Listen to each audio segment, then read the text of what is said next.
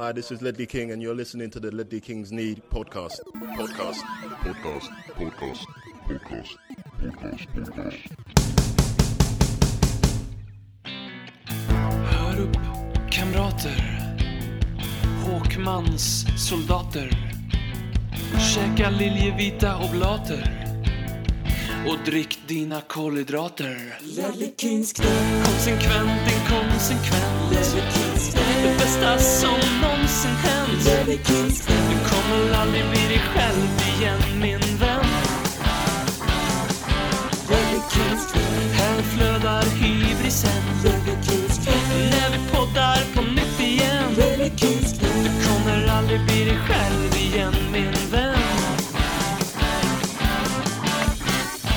Ja, men då eh, får vi eh, hälsa välkomna till både vänner och eh, fiender. För det är väl ungefär hälften av er som lyssnar som känner igen den här rösten. Det är Robin Bylund från LFC-podden och vi har idag ett väldigt speciellt avsnitt där, ja man kan väl säga antingen så kanske man ser det som att vi har invaderat Ledley Kings knä eller så ser man det som att Ledley Kings knä, knä sitter här och gästar oss. Vi ser det väl mer som en riktigt härlig gyttjebrottning som eh, vi ska försöka utspela under den närmsta timmen. Eh, Som sagt, eh, hälften av er känner väl till mig, hälften av er ska väl försöka få lära känna mig lite och eh, i min ringhörna under den här närmsta stunden har jag även Fredrik Eidefors och det är väl lika bra Fredrik att du då också bekantar dig lite med eh, ja, övrigt gäng här som inte har full koll på vem du är.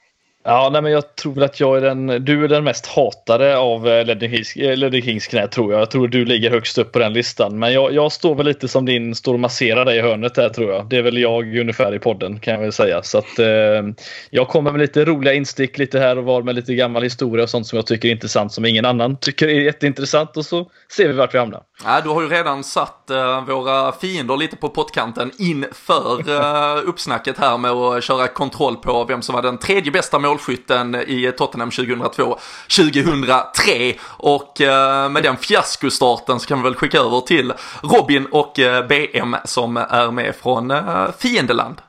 Ja men eh, tack så mycket, eller fiendeland. Det finns ju liksom ingen hemmaborg i krig. Eh, utan då är det ju liksom ett slagfält eh, som, som man är på som är delat på ett eller annat sätt och sen i slutändan så lär väl vi gå härifrån segrade tänker jag. Robin heter jag, eh, eh, till vardags i Ledley Kings knä då och Tottenham-supporter. Eh, och med mig har jag Alexander eh, BM, också trogen vän och poddare. Ja, Du har helt rätt Fredrik. Robin Bylund är den mest hatade Liverpool. eh, och han blev en, han klättrar nog lite upp på den listan nu i och med den här med, för jag, här, skånskan tog mig lite på sängen här när vi startade upp skypen också. Så att eh, den är väl cementerad. Du har alltså inte lyssnat på Liverpool LFC-podden tidigare? Eh, det får jag väl erkänna att jag inte har. Han har inte råd, vi är ju en dyr podd. Ja, Så är det ju, för det var ju en av de grejerna jag tänkte vi skulle liksom reda ut på en och samma gång. Hur blir det för våra lyssnare här? Måste de swisha 19,50 någonstans för det här premium contentet för att det ska bli av? Ja, Alltså det blir ju, det är ju lite så här marketing without asking any questions first som ja. farbror Barbro eh, myntade på gamla Nille City. Så det kommer fakturor. Vi uh, geotracking och sådär, så vi löser det. Bra. Men eh, BM, du får jättegärna eh, presentera dig själv också hela vägen från eh, charmiga Eskilstuna, en stad med potential. Det vet jag inte riktigt om jag skriver under på. Men det kan väl nästan gå att säga att man kan skriva att Tottenham är ett lag med potential. Eller var en gång i tiden i alla fall. Mm. Ja, det, jag ser fram emot det här. Jag har ju en del Liverpool-kopplingar genom livet och kanske kommer in på det senare. Men jag måste lägga in en brasklapp där. Att Bilund skulle vara den mest hatade. Det stämmer nog bland våra lyssnare. Men eh, internt känner jag att jag håller Bilund högt. För att vara, för att vara Liverpool-supporter så det är relativt lågt fortfarande. Men... Vilken jävla fan mindfuck här alltså. Nu bygger han upp mig så kommer kniven om en liten stund känner man ju direkt här. Men, nej, men Ja. det, det är väl så här, eh, många som eh, lyssnar på detta, det är säkert någon som bara råkat eh, starta avsnittet och undrar vad fan vi sysslar med. Men det är väl också vissa som har följt ett visst gnabb som eh, jag ändå tycker att vi oftast håller på en ganska bra nivå. Man märkte väl dock idag här, eh, torsdag kväll sitter vi och spelar in när vi börjar lägga ut lite mer på våra sociala medier inför detta att det är, det är vissa där det, där det kokar till direkt. Det är vissa som eh, håller det okej okay, och vissa som undrar eh, varför eh, alla i motståndarlagen är dumma i huvudet. Vad har vi för ingångsvärde inför det här avsnittet? Eh, är det liksom, ska vi konstatera att vi liksom Ska det landa i att vi hatar varandra fullständigt eller ska vi försöka nyansera bilden så sakteliga? Ja, men det, det, det, tycker jag definitivt. Jag är väldigt stolt eh, som fanbärare av den liljevita flaggan här längst fram i, i, ledet för att jag känner uppslutningen på Twitter och sociala medier från mina kamrater har varit eh, på den nivån jag önskar. För jag känner lite grann att jag tror jag aldrig har hatat Liverpool så mycket som jag gör just nu. Eh, som jag har gjort de senaste åren också. Jag tror det är många i Tottenham-leden som känner samma sak. Det är ganska intressant hur Liverpool har liksom klättrat upp. Det har alltid varit Arsenal och på ett sätt kommer det alltid vara Arsenal och sen kommer det alltid vara Chelsea för att man är en människa på något City. sätt. Liksom. Och City också så då. Men Liverpool har ju klättrat upp på den där så att jag tror att vi är på någon form av sweet spot här nu, någon form av peak. Så jag tycker liksom att Eh, vänskap åt sidan här nu. Nu tycker jag att vi, vi gräver ner oss. Jag vet inte vad du tycker BM? Alltså jag brukar jag, jag kommer inte göra mig vän här med era lyssnare nu direkt här men eh, jag brukar ju säga att jag har inte så mycket emot klubben Liverpool utan det är bara alla svenska Liverpool-supportrar jag har väldigt svårt tur, tur att vi är en internationell på. Vi har inte så mycket svenska lyssnare så det, det ingen fara. Hur kommer, det sig, hur kommer det sig att Liverpool är högst upp på den listan? Det antagligen för att ni har en stor närvaro, det får man väl ändå ge cred att det märks. Men det är den här tipsextra jargongen, den kanske ni kan diskutera huruvida den stämmer sen. Att det är liksom bara tipsextra lads som hejar på Liverpool förutom nu ungefär de senaste åren. Och jag vet, det hörs mycket, jag tycker det är lite enögt och Nej, jag bara allmänt sticker mig i ögonen helt enkelt. Framförallt så tycker jag att det, det, den stora grejen för mig är att det, det är något som Liverpool-fansen, eh, och det här är nog inte bara Sverige, det här är liksom internationellt och England för den delen också. Eh, det, det, det, finns en, en, en känsla av entitlement hos Liverpool-fans som sticker i ögonen. Det vill säga liksom att nu när Tottenham ändå har hostat upp sig som vi har gjort de senaste åren och varit ute och till och med eh, utmanat om ligatiteln och till och med var vi faktiskt i en sån Champions League-final för ett tag sedan. Jag går, pratar lite snabbare och glömmer bort det ganska snabbt så att vi går vidare i vad jag tänkte säga. Eh, men, men när vi har nosat på framgång så har vi liksom alltid känt någonstans att ja, även om vi leder 3-0 hemma och det är 88 minuten så kommer vi kanske få med oss ett kryss från den här matchen. Um, och jag tror att Liverpool alltid... Det känns som att Liverpool-supportrar alltid liksom förväntar sig framgång. Uh, och det sticker. Fast det är, alltså jag tror... Oh, alltså, ja, det finns, det finns ju... Man, man märker ju verkligen att de inte har lyssnat på, på podden. Vi har ju suttit här i sju år och beklagat oss över allt som har med, med Liverpool Football Club att göra. Och vi, uh, framförallt du Fredrik, brukar ju uh, sitta efter att vi eh, hade 17 raka segrar, en Champions League-vinst och 97 poäng så satt du och hatade halva laget ungefär. Alltså, det, det, vi hade ju ett avsnitt som jag tycker är ganska talande som varför liksom, att vi inte är det som, som Robin säger. Och det är just för att du, du och jag Robin satt och hade podd tror jag inför Liverpool-Porto efter att Liverpool slått Porto med 5-0 på bortaplan. Och du säger frågan är matchen över? Jag svarar absolut inte. Eh, och det var exakt så min känsla var. Eh, så att jag tror ändå vi är, vi är mer lika än vad vi tror. Det, det är min känsla. Eh, Sen finns där en, uh, ett gäng tips extra stufiler ja, som håller kvar. Som vet att Liverpool alltid vinner. Och som inte kan liksom uttala spelare i motståndarlagen och sådär. För Liverpool är störst, bäst och vackrast. Så ja. är det. Så ni har ju absolut eh, delvis en, eh, en poäng i er analys här, tror jag. Men det är lite för mycket svart och vitt på sociala medier också för att kanske göra en fullständig tolkning av Liverpools följare jag har en annan grej då som, för att det, det är ju den här uh, This means more-videon. Ni vet, ni vet ju vilken jag menar. Videon? Ja. Alltså, jag faktiskt inte. Ja, ja, när, det, är ju en, det är ju någon form av reklamvideo för Liverpool. Jag vet inte, det kom förra året tror jag. Jörgen Klopp eh, sitter och berättar om hur fantastiskt Liverpool är. For others this is sport, for us it's a way of life. For others clubs they have stadiums, we have a home. This means more to us. Och det, det är liksom... Ja, eh, men, men, men befriande då att ni slår hål lite grann på att ni som i den här podden eh, kanske befinner dig mer på den cyniska eh, skalan då. För det, är ju, det känner ju i alla fall jag och BM eh, liksom oss ganska trygga tror jag. Mm. Alltså jag kan ju säga så här, inför att vi skulle möta Manchester United nu här senast, då tog jag ju för första gången språnget upp, eller över på andra sidan och gjorde exakt det där du pratar om. Brösta upp oss, nej fy fan nu går vi ut och asfalterar dem, vi är Liverpool, vi är så mycket bättre än Manchester United. Och det fick man ju såklart äta upp direkt, så vi är tillbaka på den cyniska cyniska sidan, det lovar vi er. Så, eh, så, så illa som ni kanske fruktar är det faktiskt inte. Men eh, med det sagt så är det klart att vi är ganska övertygade om att vi slår ett lag som inte har vunnit på bortaplan i ligan sedan 20 januari när vi möter er till helgen. Ja, men borta, borta matcher som är ganska överskattade överlag skulle jag säga. Det är bara att kolla på era egna led. Ni ska åka till Genk och era supportrar drar till Gent istället. Det säger ganska mycket om liksom hur högt man ska hålla en bortamatch tycker jag. Kan vi eh, räkna med att ni eh, inte dyker upp helt enkelt i ligan? jag vet inte, vad, vad, vad säger du BM? Dyker vi upp? Eh, jag skulle vilja vara kaxig här nu och säga att vi, ja, vi kommer ju vinna med 2-1, det kan jag börja med att säga. Men jag ska faktiskt inte se matchen på plats. Jag ska besöka min familj. Nej, men uh, jag tror att uh, vi, uh, alltså som sagt, jag, jag, tror att det finns en, ett klimat ute på Twitter just nu som vill skapa en viss rivalitet mellan Tottenham och Liverpool. Men känner ni, du, ni pratade ju om det inledningsvis, att liksom Liverpool det har seglat upp som ett hatlag då, mycket på grund av svensk fanbase och så vidare. Men känns det inte lite hemskt för er att behöva liksom hitta rivaler på det här sättet. Liverpool bryr sig egentligen inte någonting om Tottenham. Vem av, vem av oss?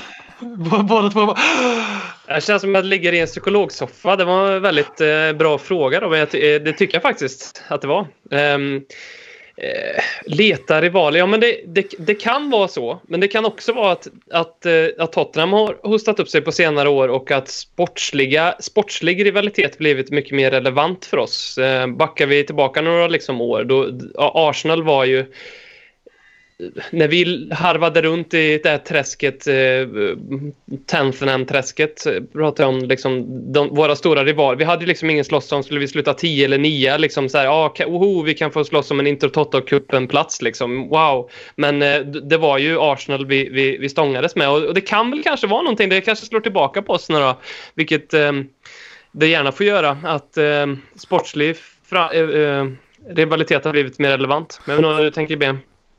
Men just med Liverpool är det är definitivt att eh, om, man ska, om man ska hårdra lite, det finns ju två klubbar i engelsk fotboll som eh, eh, främst symboliserar allting som är fel med den moderna fotbollen. Och det är ju, den värsta av dem alla är ju Chelsea för de var först och sen så är det Manchester City som är liksom ett rent gift för fotbollen överlag. Tottenham och Liverpool seglade ju upp ungefär samtidigt med två väldigt liknande managers, liknande filosofier och utmanade framförallt City och Chelsea. Och blev de här lagen och ända fram till eh, årsskiftet till 2019, för det har inte varit ett särskilt bra år för Tottenham, så var ju Tottenham och Liverpool liksom där. Det var ju de klubbarna som kanske skulle rucka det här jävla oljelaget. Mm. Sen så ramlade vi av tåget där i januari 2019 och vi har inte riktigt eh, hittat tillbaka till vagnen än. Så det, jag tror att det är mycket mycket den biten, att man har hittat en klubb som man ändå har någon form av respekt för. För jag har en absolut noll respekt för City och Chelsea. Ja, men jag Då blir tror... det lite käft. Ja, och jag, jag tror ju att äh, där, alltså, jag, jag håller ju med dig väldigt mycket. Vi har haft äh, Erik äh, Niva som såklart alla vet är äh, profilerad Tottenham-supporter som vi har haft här flera gånger. Och vi har ju oftast snarare kanske landat i likheter i alla fall i den alltså, moderna tappningen av Premier League, eller om vi bara tittar de mm. senaste 5, 6, 7 åren egentligen, att man som du är inne på varit precis där bakom taget. Det jag kan uppleva lite hos er, om jag då får vara lite generaliserande, det är ju att det kanske har varit en bitterhet. För 4-5 år sedan så var ju ni klart tydligare än vi det laget som var på väg upp i det segmentet och utmana. Men innan ni liksom nådde hela vägen fram, nu har ju inte vi heller gjort det med undantag för Champions League-finalen och den vinsten som vi ändå tar där, så blev det att pendeln slog om innan ni hann hela vägen och att då fick Liverpool-fans lite, ja, att det är klart vi bröstade upp oss att vi stack förbi både er och ett par andra lag och att det måste ha svidit lite hos Tottenham-fans. Absolut. Definitivt. Men eh, det var, ju det, det var ju det som var så skönt att Klopp var ju åtminstone, nu kommer ju tyvärr då, alltså, som vi sitter och gör här i oktober, det hade varit mycket bättre om vi pratade om det här precis då, men, för vår skull. Men eh, då hade ju Klopp ändå varit tvungen att pumpa ut de där miljarderna och var ändå tvungen att göra något som vi vid tillfället hade inte gjort. Vi hade inte värvat en enda jävla spelare just i januari där när ni verkligen seglar förbi oss just nu. Och då kunde man hänga sig fast vid det liksom och titta, ja, titta ni blev precis som City och då gick ni om oss, grattis för ingenting liksom. Men eh, ja, med tanke på vad, vad som eh, proklameras ut från våran klubb just nu så är inte det argumentet lika vass som det hade varit i januari. Nej, och sen ska vi inte liksom, eh, för, alltså det här med, eh, nu, nu, är jag väldigt eh, lite existentiell här, men, men, men, men att vi har tyckt att Liverpool-supporter alltid liksom tyckt att klubben ska förtjäna framgång och, och, när man väl får den då, liksom att man basunerar ut det på alla sätt och vis, det, det sticker ju oerhört på ett psykologiskt plan också. Det gör ont. Men tror ni igen, alltså, och det är också en ärlig fråga, alltså, tycker tycker ni faktiskt, för det här får man ju höra också väldigt ofta, Liverpool-fans är odrägliga i framgång och så här. Folk pratar ju att man vill hellre vilja att City skulle vinna. Är det inte, alltså kan vi inte slå ihop med, låter vi verkligen högre eller är det inte bara att vi är fler? Alltså det är klart att du får ju hundra tweets om Liverpool vinner. Du får ju två om Manchester City vinner. Ja, men så är det. Jämför vi de två klubbarna så då har vi en riktig fotbollsklubb och så har vi ett oljebolag. Så att, då är det ju 100% sant. Uh, jag, får, jag vet inte om det har någonting att göra med att Bilund har interagerat med vårt konto ett gäng gånger och att det har liksom släppt lös en svans hos oss. För det är ju ganska sant faktiskt. Du säger att det är ju era fans som är och hetsar mest mot oss. Det var väl en Arsenal-supporter som är inne och hetsar mot oss Robin? Eller? Du vet ja. han som fortfarande tror att Pepe är en bra fotbollsspelare. Mm. Men i själva verket är han den största, moderna, äh, den största floppen i modern tid. Mm. Färre vi... poäng än Dombele. Woop, woop. Ja, då kan vi bolla över till eh, vår eh, Fredrik Eidefors som hade scoutat Nicolas Pepe inför säsongen och var ja, gråtande det... i podden att vi missade honom. Nej, det gjorde jag väl inte, men det, vi alla vet ju hur det är med spelare som hamnar i fel, fel lag helt enkelt, hur det kan förstöra en, en framtid för spelare. Det, det, så svårt är det inte att, att se detta. Jag, jag är fortfarande fast bestämd att det är en jävla bra fotbollsspelare, men jag hade ju hellre tagit en, en Dombele. Det har jag ju pratat om podden rätt många gånger innan han skrev på för Spurs också. Ja, det var... Fan, är det Spurs som kopierar Fredriks lista här snarare än de andra eh, Jo, det är, det är redan liksom bestämt på något sätt. Men eh, rätt många, det är faktiskt lite kul om vi får vara lite seriösa, att många spelare som faktiskt har gått till Spurs, det är spelare som jag har, har velat sett i Liverpool tidigare. Eh, men... Eh, så det har gjort lite... Eh, nej, inte eh, ens i närheten.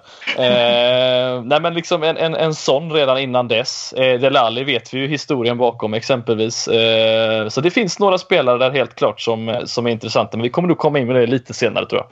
Absolut. Men jag måste ändå mm. utmana den, för nu har liksom den frågan fått snurra ett varv i mitt huvud lite grann som du ställer här Robin. är det verkligen så att Liverpool-fans... För den där är en jättebra fråga att ställa sig i fotboll för att man är så extremt generaliserande hela tiden att alla Arsenal-fans är på det här sättet, alla Chelsea-fans. Och sen så lyckas man någon gång liksom upptäcka att oj, det var Tottenham-fans som höll på på precis det där viset. Det, det liksom så här, väljer man att blunda för. Så.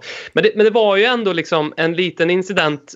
Ta det här med, med Citybussen, Liverpool-fansen. Mm. Eh, där har du en, en, typisk grej i modern tid när ni, vad gjorde ni? Jag menar, kastade flaskor och eh, stökade mm. till det. Lite sådana grejer som, om jag jämför med Manchester United då, som ändå, ni kanske hatar att jag gör, men som är väl ändå en ganska jämförbar klubb. Jag, jag, jag, har, jag har aldrig skrivit med en Manchester United-supporter på, på Twitter. Jag upplever inte samma vardagshets på jobbet eller med vänner från Manchester United-fans ja, jag... som jag gör från Liverpool-fans. Nej, och, och det jag tror, och nu återigen så, så tar jag bara upp egentligen fingret i luften och, och, så, och så får vi se vart vinden vänder så att säga. Men för det första om vi pratar att eh, både ni och vi drog igång våra verksamheter runt 2013 så har ju Manchester United varit på liksom decline och i ett eh, ständigt förfall sedan dess ungefär. Och eh, det tycker jag i alla fall om jag går till min umgängeskrets med de som eh, växte upp och eh, liksom såg United vinna varje vecka. Man behövde inte ens kolla tabellen, eh, man kunde gå dit i april och så visste man att om ja, två omgångar till så vinner vi och så vinner vi ligan. Och de tycker ju inte det är så jävla roligt med fotboll nu överhuvudtaget. Alltså de är ju liksom på nivån att de faktiskt inte ens ja, orkar se varje match och nej, de är kräsna nog till att vi får komma tillbaka om två år när det är lite ordning på grejerna igen så att säga. De är alltså inte riktiga supportrar är vad du försöker säga med väldigt många ord. Ja, det, det får man Riktig supporter är jävligt, eh, jävligt riskabelt att prata om vad som är en riktig supporter eller inte. Ja. Sen tror jag också, med tanke på om vi då återigen går tillbaka till tips extra eh, syndromet och hur Liverpool, det är ju att faktiskt Liverpool som sådan klubb kanske då föddes lite mer in i om man säger, i medelsvenssons hem på ett sätt som vissa andra engelska lag inte har gjort. Då har du tagit till dig när du redan hade ett fotbollsintresse, vilket gör att du kanske hejar på Malmö FF och Manchester United. Du hejar på väldigt många, i alla fall återigen, de jag pratar med, de jag umgås med, de hejar på Liverpool och faktiskt inte så jättemycket mer på ett annat lag. Jag tycker att väldigt ofta när man pratar med ett United-fan, Arsenal, de få Chelsea och City som då har man kanske ett lag i varje liga, man har ett svenskt lag man håller på mest och lite till. För De håller ju på Ronaldo också. Ja, den finns ju också såklart, men jag, tycker det, det, jag träffar inte lika många som påstår att Liverpool är deras lag, som har dem som typ andra lag. Man har Liverpool ofta som ett första lag, och därav kanske att man då ändå eh, påstår det. det är väl, jag tror det är det som är den liksom så Liverpool-aktiga definitionen av att man är riktig supporter i alla fall. Men eh, ja. Men så ni, det ni säger nu egentligen det är att ni, ni vill inte vara störst, bäst och vackrast? Alltså vi konstaterar ju att vi ofta blir det, alltså det är ju inte självvalt, det blir bara så. Du vet att du håller på Liverpool när du tror att Liverpool är det enda laget i världen som har en egen hymn. Är det någon som känner igen sig i det som lyssnar? Den, Så, eh, så, så, så är det er vi pratar om. Och den, alltså den del, alltså folk som tror, alltså vi har ju såklart liksom miljontals fans världen över som liksom tror att vi är de enda som sjunger You Never Walk Alone, att vi typ liksom, eh, alltså att vi har uppfunnit både jul och glödlampa och allt med, alltså att vi liksom är klubben som grundade allt, alltså vi är fotbollens födelsepunkt. Det förstår vi att vi har eh, och jag tror återigen där, det har säkert ganska många klubbar, men Liverpool eh, är högljudda med sådant. Men jag tror att ni och era följare har en lite skev bild av vart i alla fall den moderna Liverpool-supportern befinner sig kontra den här eh, nästan ändå karikatyrliknande bilden ni eh, nog har av eh, den där tipsextra-gubben som eh, sitter och eh, nynnar på You Never Walk Alone och gråter en skvätt inför varje match. Ja, men jag, tycker det var ett väldigt fint försvarstal. Tack! Det är krig som sagt, så allt det, man gör vad man kan. Ska vi, eh, ska vi, ska vi, eh, det här var ju faktiskt en av de grejerna vi väldigt gärna ville prata mer om och det är ju det vi kallar för sekten, eh, Liverpool-sekten och känner liksom att eh, jag vet er ställning i den och jag, jag, så. Ska vi kanske prata lite om faktiskt matchen på söndag och sen glida in på, på de här bitarna eh, lite senare. Vad tycker ni om det? Det tycker jag låter eh, väldigt eh, bra. Eh, det kanske är vår, vår chans att skapa lite fördel om vi pratar det fotbollsmässiga så kommer ni väl att slå ner oss med allt det där som sker utanför planen sen efteråt helt enkelt. Men Vad, är- vad är era känslor då inför den här matchen på söndag? Jag För jag menar, det är ju, det är ju ingen här som, som lyssnar på det här avsnittet som, som inte äh, vet att Tottenham äh, just nu är ett, ett skakigt eh, och skärrat lag med noll självförtroende och kanske lite mer självförtroende efter eh, eh, Röda Stjärnan som för övrigt är ett svårt lag att slå i Champions League-sammanhang. Men eh, ehm, Vi slog dem på hemmaplan också. Det var inget. Ja. Men, men hur känner ni liksom, när, när vi kommer in i den här matchen? Känner ni att, ser ni på Tottenham som slagpåsar eller finns det en liten oro och rädsla?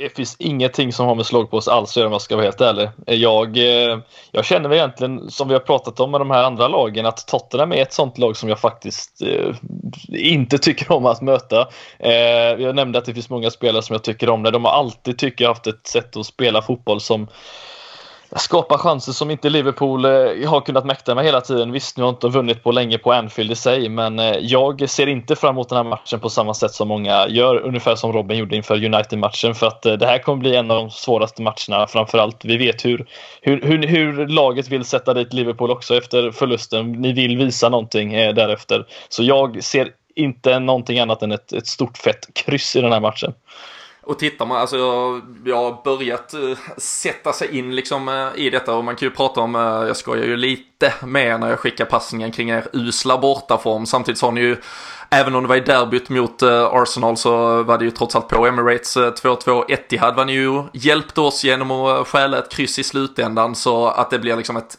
ruskigt alltså svårslaget Tottenham tror jag. Sen tycker jag att Liverpool har kvaliteten för att kunna vara de som kontrollerar det för det.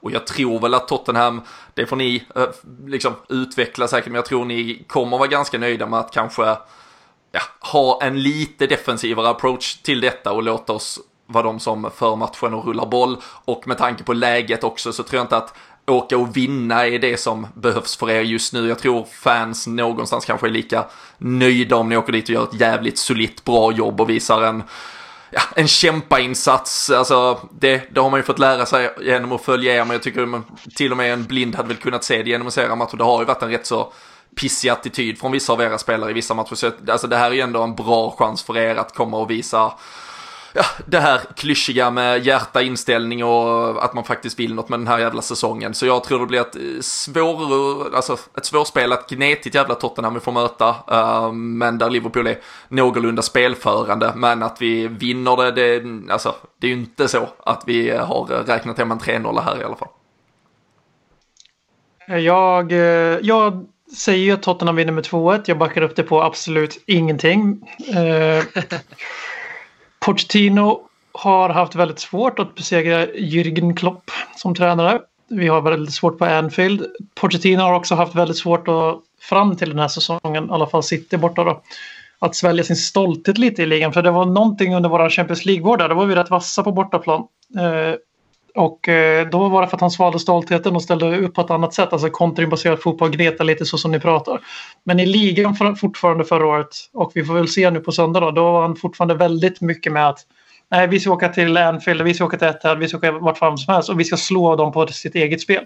Vi ska spela vårt spel och vinna på Etihad och det gick åt helvete liksom. Och så vidare och så vidare. Eh, inte den här säsongen. Jag tror att han, i år tror jag att han har svalt den stoltheten och att vi får se vår taktik vi använde mot Dortmund borta. Vi använde mot i Champions League-gruppen i fjol och så vidare.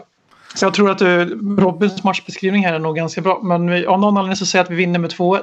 Mm, jag ska lämna tillbaka till, ni ska få fortsätta med där från, eh, från din eh, syn på saken Robin. Men just det du pratar om och det satt vi och pratade om inför Champions League-finalen. det vi kanske var mest rädda för. Då var det ju dessutom en skadeskjuten Harry Kane som var lite osäker. Och där vet jag, jag minns inte om du var med Fredrik, men vi satt ju och pratade om att vi var nästan mer rädda ifall de inte skulle starta Kane. Alltså om de skulle välja mm. just den här kanske, alltså omställningssnabba och eh, ja men lite mer liksom direkta som kan gå och sätta, utnyttja ytorna bakom Trent och Robertson som vi ofta lämnar och framförallt på hemmaplan kommer vi där. Son är ju en sån spelare man verkligen fruktar, ja i alla fall inför ett sånt här möte. Ja, ja. Men uh, vad, vad, är liksom läget, det får ni utveckla, vad är läget i ert lag? Nu, nu hoppas ni kanske på att man sväljer stolthet, men vad ser det ut uh, för startelva som kommer och hotar och kan det vara så att ni lägger er lite på försvar och försöker utnyttja det här? Ja, men jag, jag tror, tror ser... ganska mycket... Ja. Förlåt. Kör du. Okej. Okay. Eh, men jag tror, som BM var inne på här förut, så Pochettino. Det är väl egentligen en, kanske den enda sidan som är svårsmält hos honom som Tottenham-supporter. Just den här stoltheten eh, han har. Och, eh, om inte jag minns fel, nu såg inte jag den matchen, jag läste om det, men Manchester United-Liverpool eh, som blev 1-1 så spelade mm. väl United mycket på det här, även om det var på det var Stoke. Det var Stoke. Ja, alltså de, sp de spelar ju 5-3. Vi mötte ju Sheffield United borta för typ tre veckor sedan. Det var som en copy-paste på den matchen. 5-3-2 ja. i stort sett och ligga på rulle. De hade väl, var det, var det James och Rashford de hade ja. som spra, sprang på, på ytorna bakom Arnold och uh, var det Robertson som var vänsterback i den matchen? Ja. Så, och, och det är ju, någonstans så är det ju exakt så som jag tror att Tottenham har sin enda chans. Jag, jag eh, jag har, jag har liksom ingen stolthet i att jag vill att eh, Tottenham ska åka till Anfield och spela sitt spel och kontrollera matchen och, och ställa upp med vårt bästa lag. Jag, jag, ser mycket hellre att han lägger sig med 5-3-2 och kör kontringar för att plocka en poäng eller för att eventuellt också vinna matchen. För precis som du säger, har vi Son och Lucas Mora som kan löpa skiten ur ett försvar, då, då tror jag vi har en jättestor chans. Men, men att Pochettino tar ut ett sånt lag, den den sannolikheten bedömer jag som extremt liten. En sak som talar emot det här eh, kontringslaget är också att Lamela var ju helt outstanding mot Röda Stjärnan. Och han, om det är någonting han alltid alltid gör är ju att han spelar med hjärtat utanpå tröjan. Och äh, även när vi ligger under med när Bayern liksom eh, våldgästar sig på liket så hans blick han ger till sina lagkamrater när de rullar in 5-2, 6-2, 7-2 då, det, det, var den enda spelaren på plan som brydde sig i det läget och jag har svårt att se honom utanför startelvan. Sen så brukar Pochettino göra så att han roterar gärna i Champions League i de här lite enklare matcherna på förhand. Och så kör han ett annat lag i ligan och eftersom Ben Davis spelade hela matchen så kan vi nog räkna med att Danny Rose lirar och det är väldigt dåligt för oss.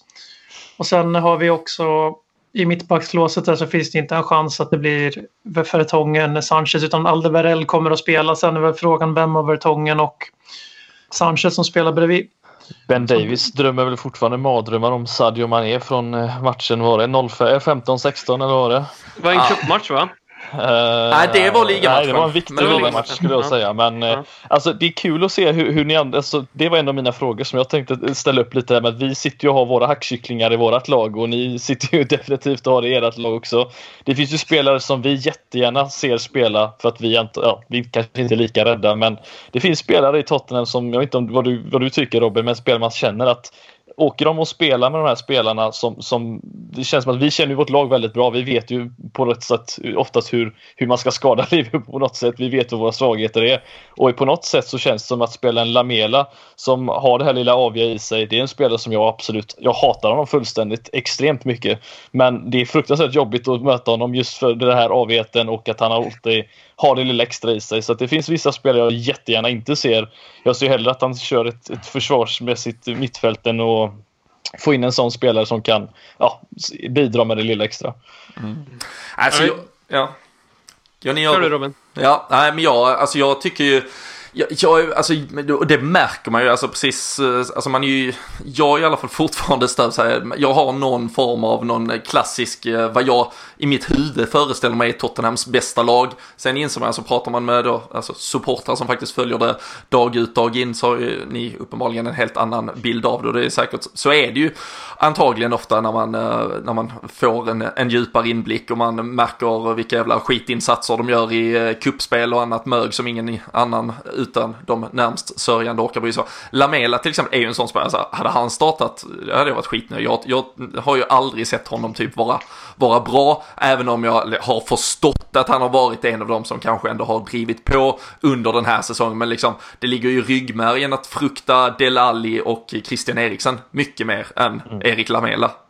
Och, Men det, och det säger ju lite grann om var Tottenham är just nu därför att eh, även om både jag och BM är extremt stora Lamela-vurmare eh, och de, de, han har ju en hel del klass. Eh, men så är det precis som BM säger att anledningen till att vi vill att han ska spela just nu det är för att han är den vi vet kommer att lägga in ett skift i 90 minuter oavsett resultatet. Eh, men kanske mycket, hade liksom en Eriksen i full flärd vill man ju kanske hellre ska spela. Det som är lite unikt med Tottenham just, just så tror jag, det får ju jättegärna ni kontra med men det jag funderar mycket på att det, det, finns bara en spelare i Tottenham som är untouchable och det är ju Harry Kane när det kommer till hackkycklingsfenomenet. Mm. Därför att hack, hackkycklingen... Sonne också. Sonne också. Sonne är lite untouchable. Eh, men, men, det, men det räcker med att han inte gör mål och är lite svag och, i, och några matcher så, så, så åker han på det. Um, så att det liksom den här hackkyckling, det är lite som en stafett i Tottenham just nu. Den vandrar vidare från spelare till spelare. Just nu är det alldeles för många som man tycker är hackkycklingar. Um, men en spel, liksom, de vi har som etta, tvåa, trea, fyra på vår hackkycklingslista nu, kanske Christian Eriksen, Tobi Alderweireld, John Vertongen, Danny Rose. Det är spelare som, som eh, innan säsongen var tydliga med att de ville lämna Tottenham och det är väldigt mycket därför för att när man ser att de inte presterar så blir det så extra mycket jobbigt att se det för man vet att de inte vill vara där heller. Um, och det som på ett sätt talar lite för, en, en, för Tottenham är ju att mot City, mot Arsenal så tycker jag ändå att de spelarna levererade rätt bra. De hostar upp sig i de matcherna men där de absolut inte ställer ut skorna på plan det är ju mot Brighton borta eller Watford sådana mm. matcher som kanske inte bygger CV för dem inför en eventuell Real Madrid-flytt eller så. Så att det finns startelvemässigt så är jag det är så många spelare som, som ehm, jag, jag, jag kan köpa att han, han plockar ut. Det, ben Davis är en av de enda, om jag ska vara helt ärlig, som jag liksom inte vill se på plan för att då vet jag var Mané kommer springa i 90 minuter. Liksom. Vad, men vad kommer vara skillnaden om Danny Rose eh, som får pingislunga efter 30 minuter och står och surar resten av matchen för att han inte fick flytta? Ja. Alltså, det spelar ingen roll. Vänsterbacken spelar ingen roll, vem som spelar högerback spelar ingen roll. Det, det, det kommer, där kommer Liverpool ha ett övertag oavsett vilka våra alternativ som spelar där. Men ska vi utan, alltså Liverpools eh, startelva så att säga, den är ju, eh, den är ju typ intakt från, eller den är antagligen exakt intakt från eh, den vi hade mot er i Champions League-finalen. Det vill säga att backlinje, målvakt och anfall vet väl alla i hela världen ungefär hur det ser ut. Men så, och så mittfältet då med Fabinho, Jordan Henderson och eh, Gini Wijnaldum. Eh, men från, från er sida, lite mer, jag märker framförallt när man pratar med er nu att eh, det spretar både vad man eh, tycker och tänker och vad Porsche kanske till slut ändå väljer. Om, utan att gå djupt i det, för det kan bli jättelångt förstår jag. Men typ, vilket lag tror ni spelar på söndag? Och vilka typ då två, tre, fyra förändringar hade ni snabbt gjort om ni suttit i sätet istället? Det blir Gasse i mål.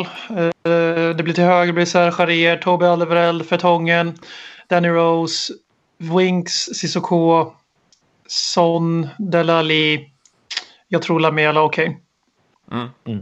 Och det- 4-2-3-1 på papper i alla fall. Sen kommer vi inte spela 4-2-3-1 nödvändigtvis för att vi spelar gärna 3-4 olika formationer i, i varje match just nu, nu för tiden. Ja, jag, skulle precis lägga till det, för det är ju någonting som eh, direkt när du sa det Robin, att eh, liksom Liverpool 11 och formationen är intakt sen Champions League-finalen så måste jag erkänna att jag kände ett väldigt stort avund för vi romantiserar väldigt gärna det Tottenham som säsongen 2016-17 ställde upp med ett 4-2-3-1 som mer eller mindre var klart inför varje match vilka som skulle spela och det, det blev en kontinuitet och en trygghet i det laget. Um, och det är ju, vi har pratat om det väldigt mycket den här säsongen i podden att det är en styrka som lag att ha olika formationer att luta sig på. 4-2-3-1, 4-3-3 primärt som eh, Pochettino, ibland också 3-5-2 eller 5-2 lite beroende på hur man vill ställa upp det. Um, men det vi upplever eh, som supportrar den här säsongen det är att Pochettino eh, trixar och mixar alldeles för mycket. Det känns som att han ställer ut ett lag och sen så ändras det en kvart in på matchen. Och man börjar fundera lite grann som supporter också. Är spelarna verkligen med på det här? Eh, för ibland känns det som att ställ ut en elva eh, vecka ut och vecka in med samma spelstil, taktik och form att bygga självförtroende liksom. Ingen Ndombele. Nu vet jag inte, är han skadad? Eller? Nej. Han, eh, han har lite svårt med, han var väldigt bra också i tisdags, men han har lite svårt med portsfotboll fortfarande. Han orkar inte riktigt och jag har svårt att se han spela. Han kanske startar, det kanske han gör, men han kommer inte orka 92 2 gånger 90 det tror jag verkligen inte. Nej. Så det är därför jag plockar ut dem. Jag, ser, jag personligen ser jättegärna han, honom i startelvan. Men får i så fall utöver, ja, det är Trippier bort och sådär och Lamela kanske igen. Annars är det väl egentligen ganska likt också det laget ni i så fall spelade i Champions League-finalen. Måste det vara utan att ha det framför mig. Det som däremot du gick tillbaka och pratade lite 2016 och sådär bla bla bla. Det var ju fyra år sedan, bara nu här för någon eh, vecka sedan så var det ju dagen då vi värvade Klopp så att säga. Och hans första match var ju borta mot Tottenham på eh, White Hart Lane.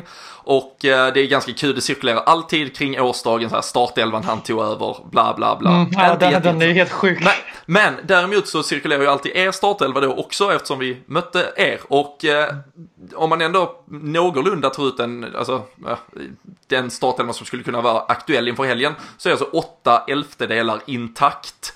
Och eh, det är ju liksom någonstans går ju gränsen där det är ju skitbra att ni har byggt den soliditeten, eh, folk har velat stanna och så vidare. Men ser vi, är det just nu ni egentligen upplever kanske på kollektiv basis att alla har varit där lite för länge och att det är eller alla, men fem spelare plötsligt känner att de kanske har varit där. Har- det varit för dåligt utbyte av de här, så har man trott lite för länge på lite för många? Där har vi ju Pochettino har ju flaggat för nu i två somrar i rad. Både, den här sommaren fick han ju faktiskt, han fick basically alla de namnen som läckte ut i maj, liksom före fönstret officiellt öppnade. Han fick alla dem till slut. Det börjar på att bli en riktig bonus på kakan. Eh, det var också ganska tydligt att klubben skulle försöka göra sig av med åtminstone Toby och Chris, Christian Eriksen. Eh, Toby Alverell kanske man ska säga.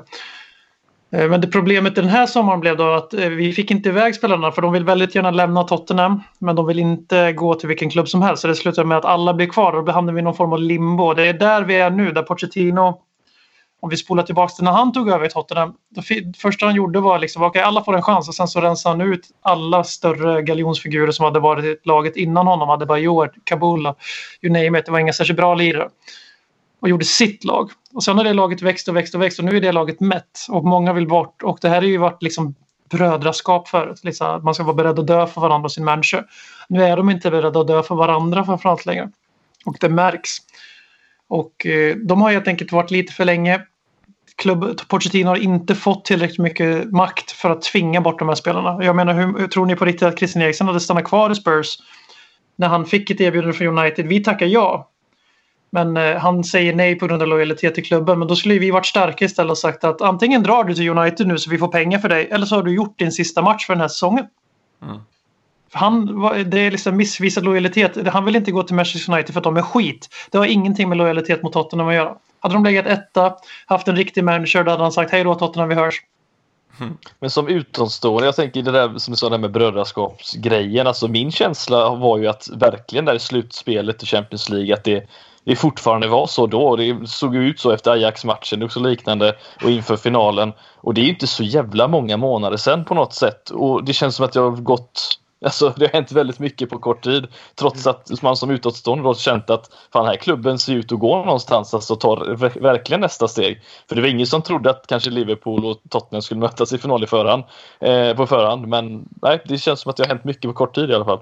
Ja, Ja, nej, det, det var en jättestor skräll att Liverpool tog sig hela vägen till final. Men jag tror att problemet var lite grann att många... Att, att klubben... ehm, ä- det, brödraskapet fanns där, precis som du säger Fredrik, hela vägen in till finalen. Men det var i... Där och då så var det hela klubbens intention och spelarna var med på det också att i sommar så kommer det hända saker. Eh, Du kommer lämna, du kommer lämna, du kommer lämna, du kommer lämna och bli utbytta. Och sen när inte det händer, ehm, det, det är då vi får den här liksom kedjereaktionen. Det är inte bara de här spelarna som, som inte vill spela för Tottenham som inte blir sugna på att spela. Det är också de här spelarna som faktiskt kanske vill satsa lite grann i, i klubben som, upp, som blir lite osäkra i och med det. Det blir lite ringa på vattnet. Ja men okej, nu verkar inte klubben satsa på det sättet som jag blev informerad och vad, vad innebär det för framtiden? Och, och det skapar liksom en kollektiv ovisshet liksom. Som är jättetydlig, för det är inte bara, eh, nu hängde vi ut eh, Vertongen, Aldeweireld, Eriksen med flera här, men det är inte bara de som har sett letargiska ut den här så- säsongen. Eh, det är ju till och med liksom bitvis Harry Kane som har sett letargisk ut. Eh, nu kanske är Erik Lamela och som är den enda och tillsammans med Harry Winks kanske som har sett ut att vilja spela för Tottenham eh, till 100 procent. Sissoko. Ja, men det är för Det de är här, fel spelare helt enkelt som brinner. ja, det är ju de, det är ju de spelarna som inte har något bättre ställe att gå till. I stort, i stort sett.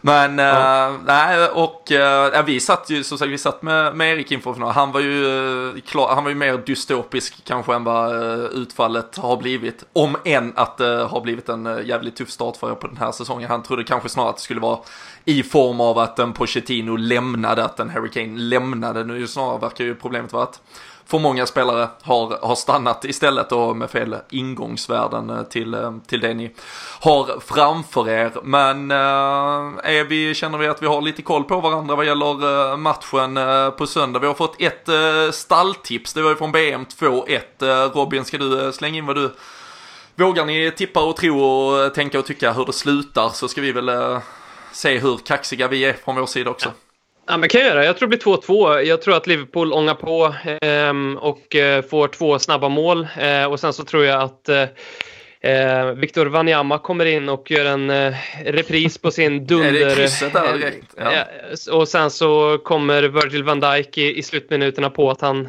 återigen hatar Erik Lamela, sparkar ner honom och Harry Kane som den straffskytt eh, han är, så eftersom man bara gör mål på, på straffar och enkla tap-ins, eh, sätter 2-2 i 91 minuten. Nej, Kane fixar Du tror på ingen, en kopia alltså? han fixar ingen straff själv Kane. Eller? Nej, nej, han sysslar inte med sånt. Ja, det är bra. Det är bra. Fredrik, vad eh, är din eh, känsla? Stora, stygga, starka Liverpool som tror att vi vinner med 5-0. Är det så? Eh, nej. jag, jag tror, jag sa, jag sa att det är ett kryss. Eh, Liverpool vinner med, med 2-2. Liverpool vinner med 2-2. Yes. Tar vi, är vi eh, från Liverpool-håll nöjda med 2-2? Nej. Nej, ja, men bara, bara så vi är överens om det i alla fall. Ja, men jag, fan, 2-2 var, var ju mitt eh, tips också, så det, det ju, känns ju hemskt att vi kanske kommer att vara ganska enade i det. Men jag, jag får väl eh, balansera det då, att vi håller undan eh, 2-1. Så, är det, så har vi full eh, balans mellan, eh, mellan parterna här eh, när, vi, när vi stänger igen den delen av eh, det här eh, snacket. Eh, Man vill ju gärna ta tempen så här en, en bit in nu. Känner ni att ni hatar Liverpool mer eller mindre inför söndag efter det här första halvleken ungefär vi har bearbetat?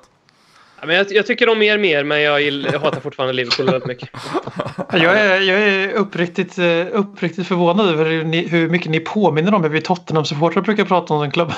Alltså, alltså, Det krävdes ett, ett poddavsnitt för att... fan, vi skulle haft Håkman här istället. Han hade aldrig... Det spelar ingen roll vad ni hade sagt. Ja, Det, äh, det, finns, ja, det finns ju en sak som vi aldrig egentligen får ta upp i en fotbollspodd, men nu gör jag det ändå. Och det är ju egentligen att alla supportrar är precis exakt likadana. Eh, oavsett vilket lag man, Mm. man håller på med. Det, för det, men det är ju väldigt kul att, att driva en fotbollspodd och liksom generalisera om att Arsenal-fans är så där. Så skulle vi aldrig göra. Men sen så likväl gör vi det. För när någon i vårt eget led håller på på ett visst vis, så det ser vi ju inte. Men jag synar, dig- jag synar dig nu Robin. Hur många vettiga Arsenal-supportrar har du träffat på riktigt? Som inte bara hör av sig när de har vunnit. Jag känner en person i, som jag har träffat hela mitt jävla liv som är Arsenal-supporter även när, när vi tvålade dit dem. Ja, det är få. Det är få. Det är faktiskt så. men Arsenal-supportrar kan vi sitta... Ja, men Arsenal-supportrar kan vi sitta och prata illa om. Det är helt okej. Det, det tycker jag gör sig i det här formatet. Men, eh, nej, men jag, jag håller med dig fullständigt. Jag var, jag var på plats nere i Madrid inför eh, finalen och eh, i de, uh, även om de delar staden någorlunda så springer man ju verkligen på varandra och sådär. Och det, Alltså herregud, den, den lilla rivalitet man kan försöka bygga upp här, alltså där var det, där tyckte jag verkligen också, och det var skönt att se, det var också så jag trodde det skulle vara. Där var det ju snarare, fan vad häftigt att det är vi båda klubbar som faktiskt är här, alltså att det är Liverpool och det är Tottenham. Det var inte stora Barcelona som klarade, det var inte Manchester City som hade köpt sig hela vägen dit, utan eh, Även om det såklart flödar pengar i båda våra klubbar också så, så tycker Ja, ja, alltså där är ju verkligen likheter i sättet Klopp och Pochettino har byggt sina lag, en, stomme som har fått växa tillsammans och eh, fans som har fan krigat på fel delar av eh, tabeller eh, många år och eh, genomlidit eh, ett par sorger och bedrövelser den senaste tiden. Men eh, så nej, jag tycker väl i alla fall, eh, även om vi nu ska försöka ta oss över i ett lite hetsigare segment kanske, att eh, vi ändå stänger igen den första halvleken med att jag tror att det finns ganska mycket eh, eh, Like, jag tror man egentligen ser lite av sig själv i eh, de här klubbarna, i alla fall i modern tappning, och eh, har ganska mycket respekt för vad den andra sysslar med i alla fall. Så eh, det var väl de sista eh, ändå summerande och vänliga orden eh, innan vi studsar vidare. Ja, men det tycker jag är bra att du rundar av med så kan vi väl liksom bygga upp det här igen att, att ni är eh, fullkomligt på Perfekt. vettet och Ja. att vi är Ja, vi, ska, inte. vi, ska väl både, vi ska väl både bekräfta vissa eh, förutfattade meningar och kanske slå hål på några myter. Men eh, det har ju verkligen varit eh, livat på sociala medier och jag vet att ni har suttit på er kammare också med tankar och funderingar eh, kring eh, detta ändå någorlunda då avskyvärda röda lag. eh, Och eh, ja, men ni kan väl egentligen ta eh, stafettpinnen eh, och istället för att behöva beklaga er över era hemska egna spelare så kan ni beklaga er på oss den närmsta Gärna. stunden. Gärna, väldigt gärna. Då, det här segmentet kommer då funka på så vis att vi ställer er en, en fråga. Det från våra supportrar, från våra lyssnare, från mig och BM till, till alla er Liverpool-supportrar där ute egentligen. Men det blir Robin och Fredrik som får svara på det här. Då. Och sen så när ni har svarat på den så eventuellt så har vi någon kommentar eh, och sen så är det er tur med, med, med en fråga till oss då. Ehm, Trots att han hade tränat England, eller i England i tre och ett halvt år så verkar det som om ljuset gick upp för Jörgen Klopp eh, 2019 när Manchester City kopplade greppet om ligatiteln att det blåser i England. Att det finns eh, luft som rör på sig i en viss riktning och ibland eh, hårt. Efter en match så, så skyllde han förlusten på just detta som ni vet. Utöver det så har han ju skyllt en 0-0 match hemma mot Southampton på att planen var för torr. Ett poängtapp mot Leicester på att det snöade. Och sen så skyllde han också på att Manchester United fick för många skador så det blev svårt för Liverpool med så många Manchester United-spelare på plan när det blev 0-0 i februari. Och då undrar vi då, eh, vilka personlighetsstörningar ser ni i Jörgen Klopp? Uh, kan du få börja med Fredrik? Så, eh, eh, rätt många skulle jag säga på ett positivt sätt. Eh, alla som har spelat fotboll, eh, det verkar ju som att era fans eller lyssnare aldrig har gjort det för alla vet ju att vädret kan absolut påverka en, en matchsituation. Det enda jag inte håller med om det är skadorna för det där borde vi fan med ha vunnit. Eh, men jag har absolut missat en straff för att det blåste lite för mycket. Det kan jag vara med ärlig, ärlig och säga så att eh, jag tänker faktiskt ta Klopp i försvar när det kommer till detta. Och, eh, och jag kan, alltså, den enda jag ändå kan köpa, Leicester-matchen, det var fan, det snöade inte, det haglade.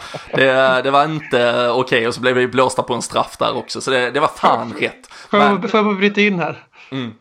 Alltså, känns det inte ibland som att, Jörgen, bara helt ärligt nu, känns det inte som att han ibland spelar lite på att han är så jävla happy-go-lucky med fansen, att han är en av er? Alltså utifrån så framstår det ganska, inte Alltså- alltid, absolut inte alltid, men att sammantaget så känns det som att han spelar lite för gallerierna för att han ska vara Mr Liverpool, precis som att han var Mr Dortmund förut. Alltså jag tror inte, alltså jag tror inte han vill påstå att han är eh, Mr Liverpool eller Mr Dortmund, utan jag tror ju det som gör att man tar sig till, det är att han faktiskt är Mr Alltså fans, fotboll och att en bärs ändå hör till eh, livet, typ.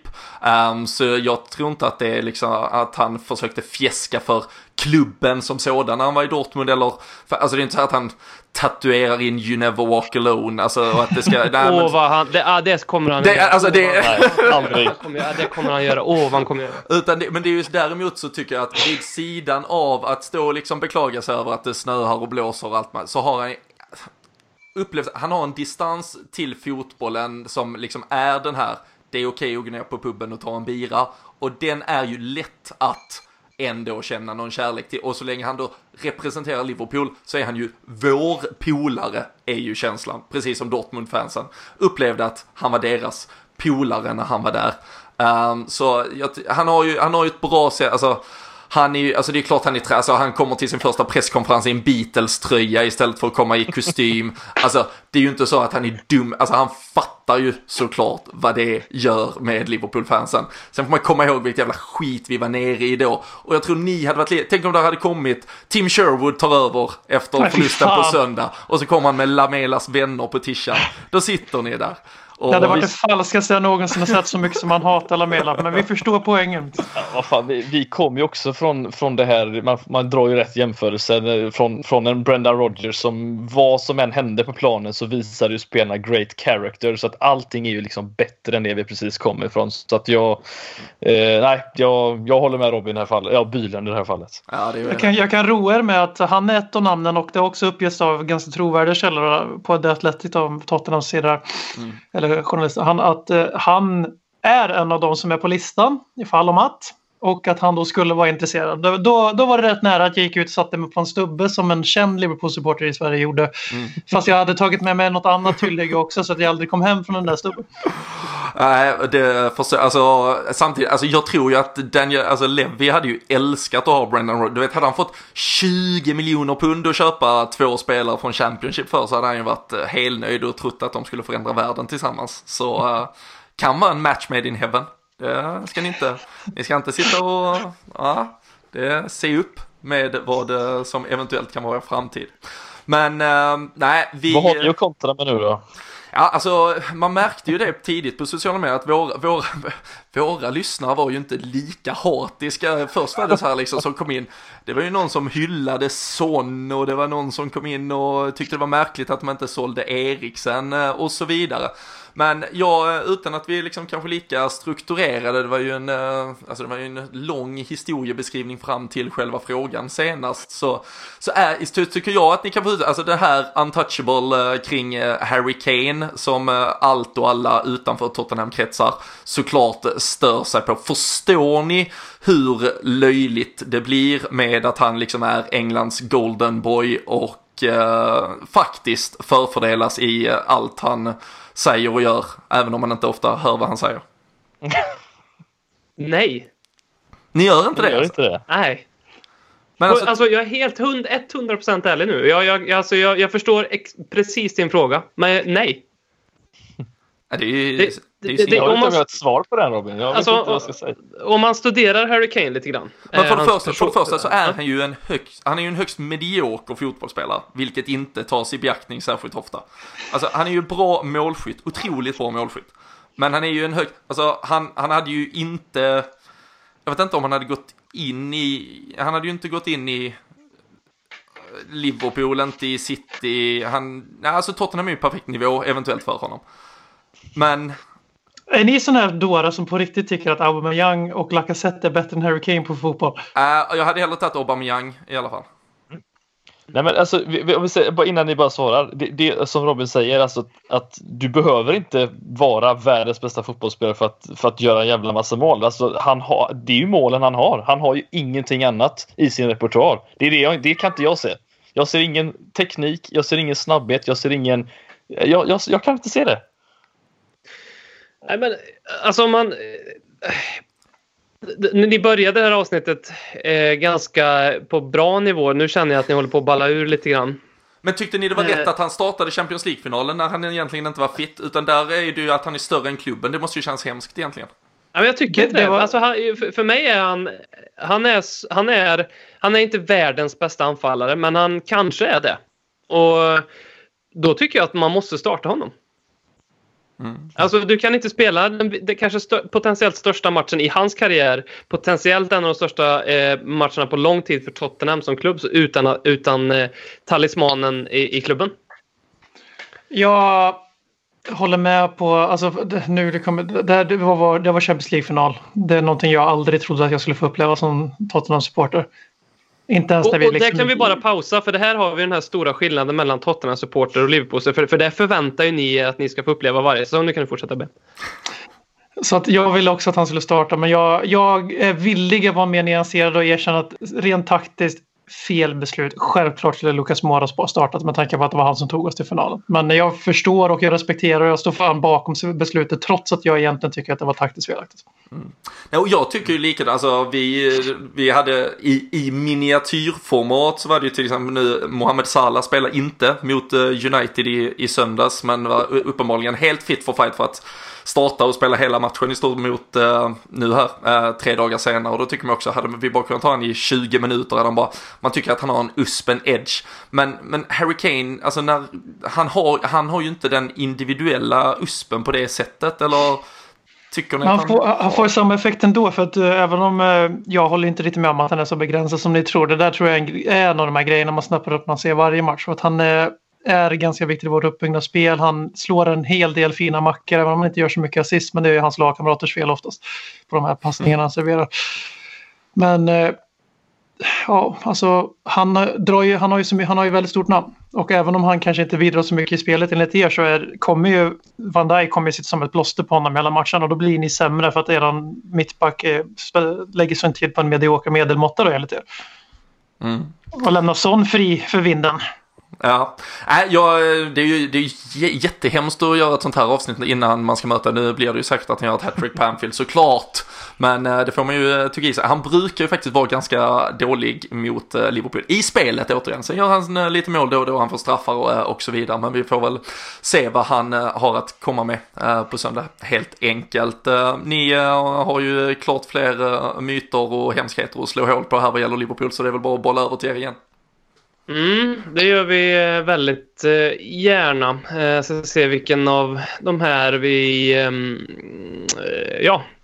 Luis Suarez placerar sig ju strax efter Donald Trump, Martin Timell och Jockiboi på listan över de mest motbjudande personerna i modern eh, tid. Eh, Hansen mot Ghana, VM 2006, de otal antal fuskanden på planen, filmningarna, betten och inte minst rasismen. Eh, Jamie Carragher gick ju ut i veckan nu och bad om ursäkt till Patrice Evra för att eh, Liverpool-spelarna bar t-shirts som support åt Suarez efter att han hade eh, rasistiskt hoppat på Patrice Evra. Står ni bakom Luis Suarez? Det, eh, jag är väl eh, en av eh, kanske de som fotbollsspelaren Luis Suarez håller jag kanske som i alla fall om man liksom komprimerar det till säsongsinsatsen 13-14 så är det kanske den bästa säsong en Liverpool-spelare någonsin har gjort. Och då får liksom Steven Gerrard, Kenny Dalglish och en jävla drösta till stå åt sidan. Han eh, tog ett eh, högst mediokert lag och eh, bar det nästan på sina e-, egna axlar till en eh, Premier League-triumf. Och då hade han liksom stängt boken och bara skrivit eh, kung till sitt eh, namn för all framtid. Och eh, jag tycker att det finns något otroligt älskvärt i att vara en så alltså hatad fotbollsspelare. Alltså det är liksom inte med ett förbehåll, det är inte så här att han döljer det, det är inte så här att han försöker filma och sen ligger kvar utan sen han filmar och sen så såg inte domarna, ja då sticker jag väl upp igen då och så spelar. Så det är på en sån överdriven nivå att när man har en sån spelare i sitt lag så jag är så svag för det, för han gör allt för att vinna. Du nämnde Hansen mot Ghana och så vidare. Hemskt såklart, men de vann matchen, det var VM, ni pratar om en Champions League-final, det är klart man vill att Harry Kane ska spela, alltså det är något speciellt, det är något unikt. Han gjorde allt för att vinna. Det jag tyckte var fel och jävligt konstigt med Liverpool-fansens förhållande till, det var ju när vi nu mötte Barcelona i det här dubbelmötet och man sen sitter och chockad över att oj vilken jävel som han beter sig. Det är ju alltså höjden av jag vet inte ens vad fan det är för personlighetsstörning man har då. För om man älskade Suarez för den han var i Liverpool så får man fan förstå att han kommer vara exakt likadan. Alltså det är ju inte så att han, han har fan inte tatuerat in You Never Walk Alone och ska vara oss trogna för all framtid.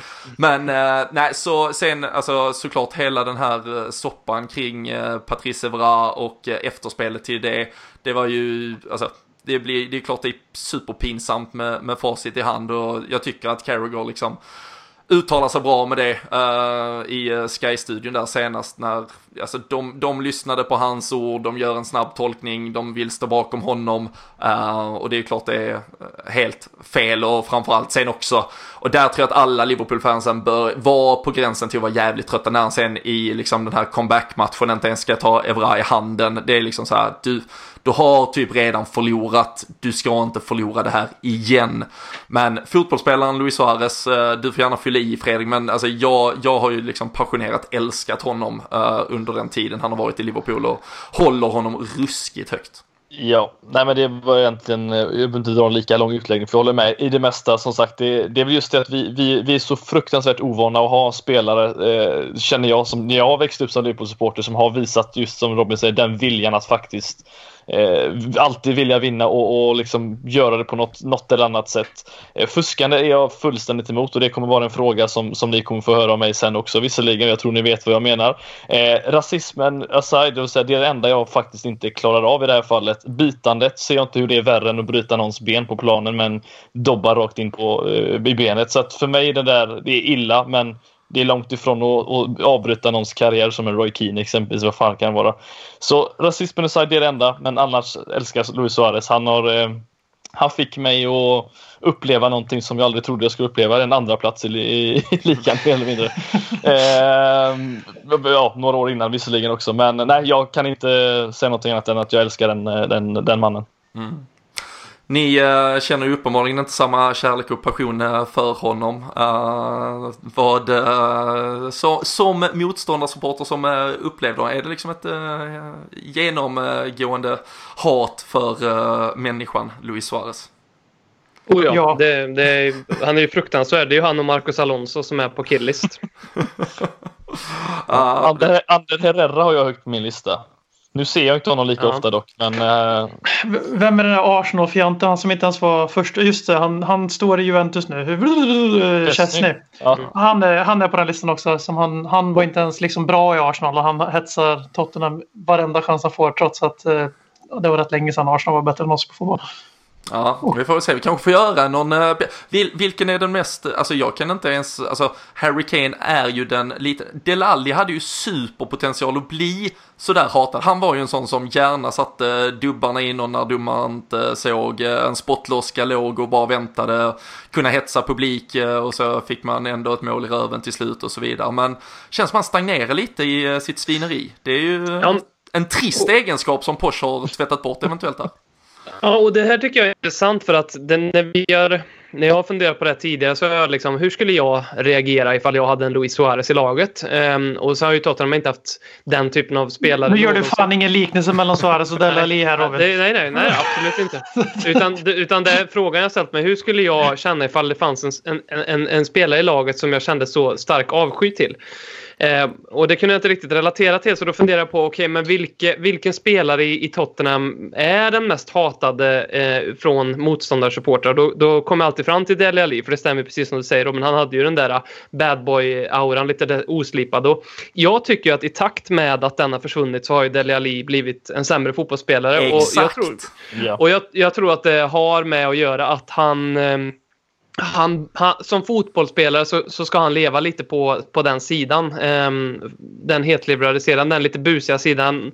Det var ju liksom match efter match efter match eh, när han gjorde tunnlar bara för att han tyckte att det var kul för att, att förnedra eh, spelare. Liksom. Och det, har försvunnit från honom.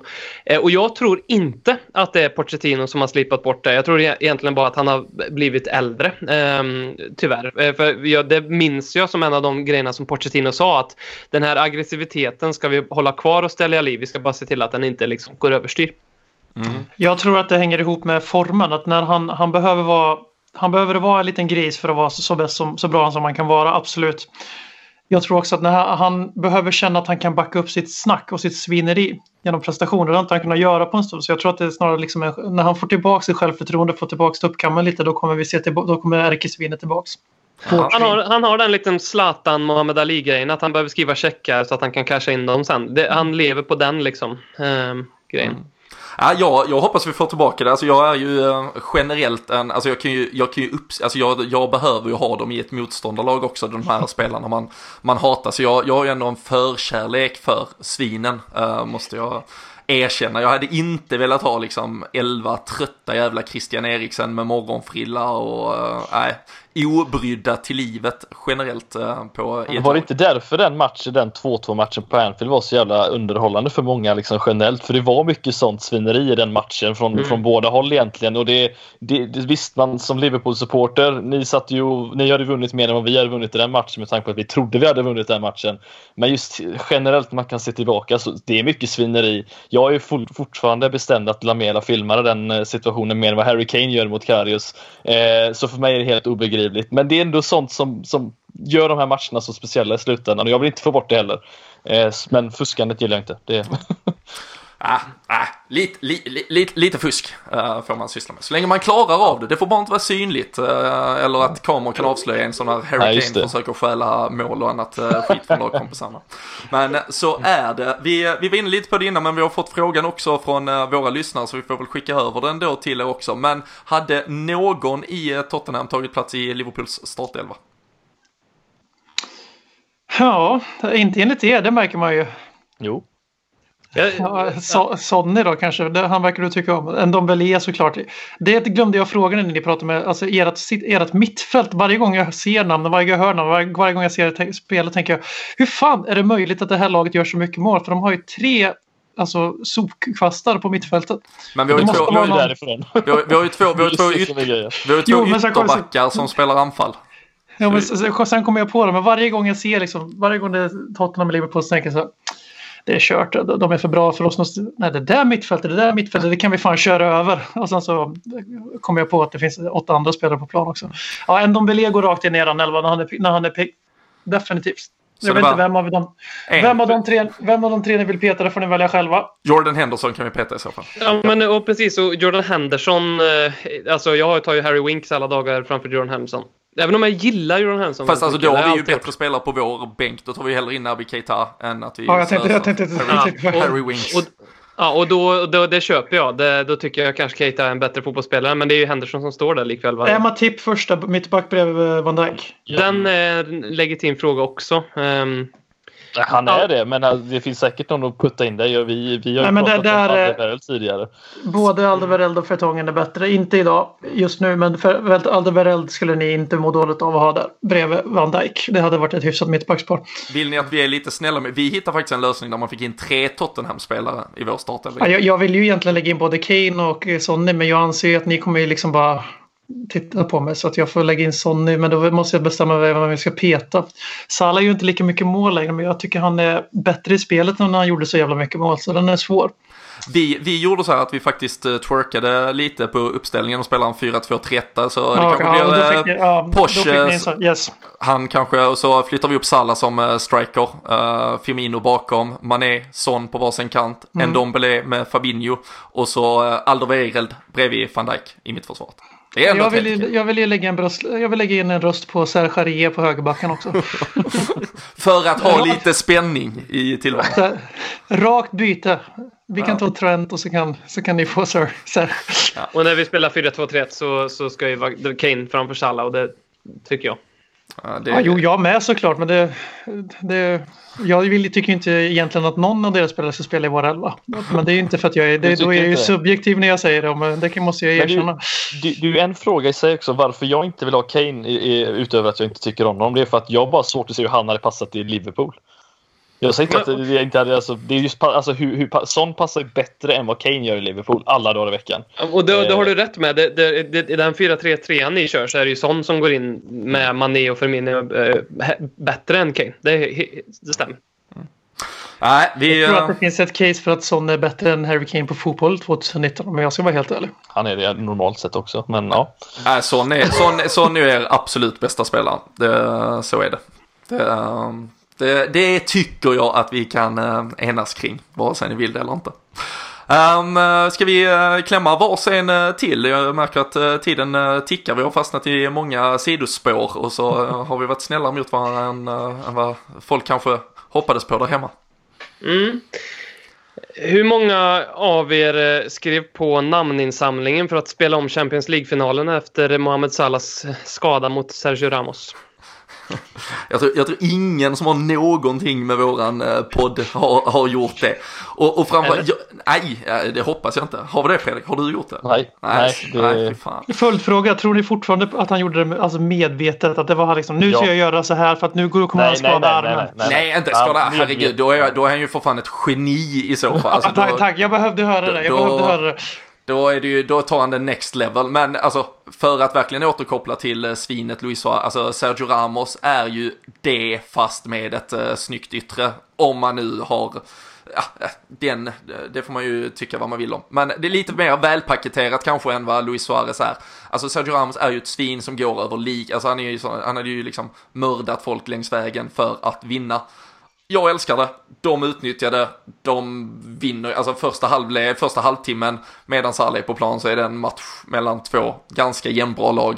Sen eh, vinner de ju matchen på grund av det. Så det är klart att han inte kan liksom förutse att han lyckas med en tackling som eh, knäcker ett nyckelben eller vad, vad det nu För, för det var rätt många Liverpool-supportrar på Twitter som sa att det här gör han utstuderat. Han visste exakt vad han skulle göra för att bryta. Vad var det Axel nu ler? Jag kommer inte ihåg.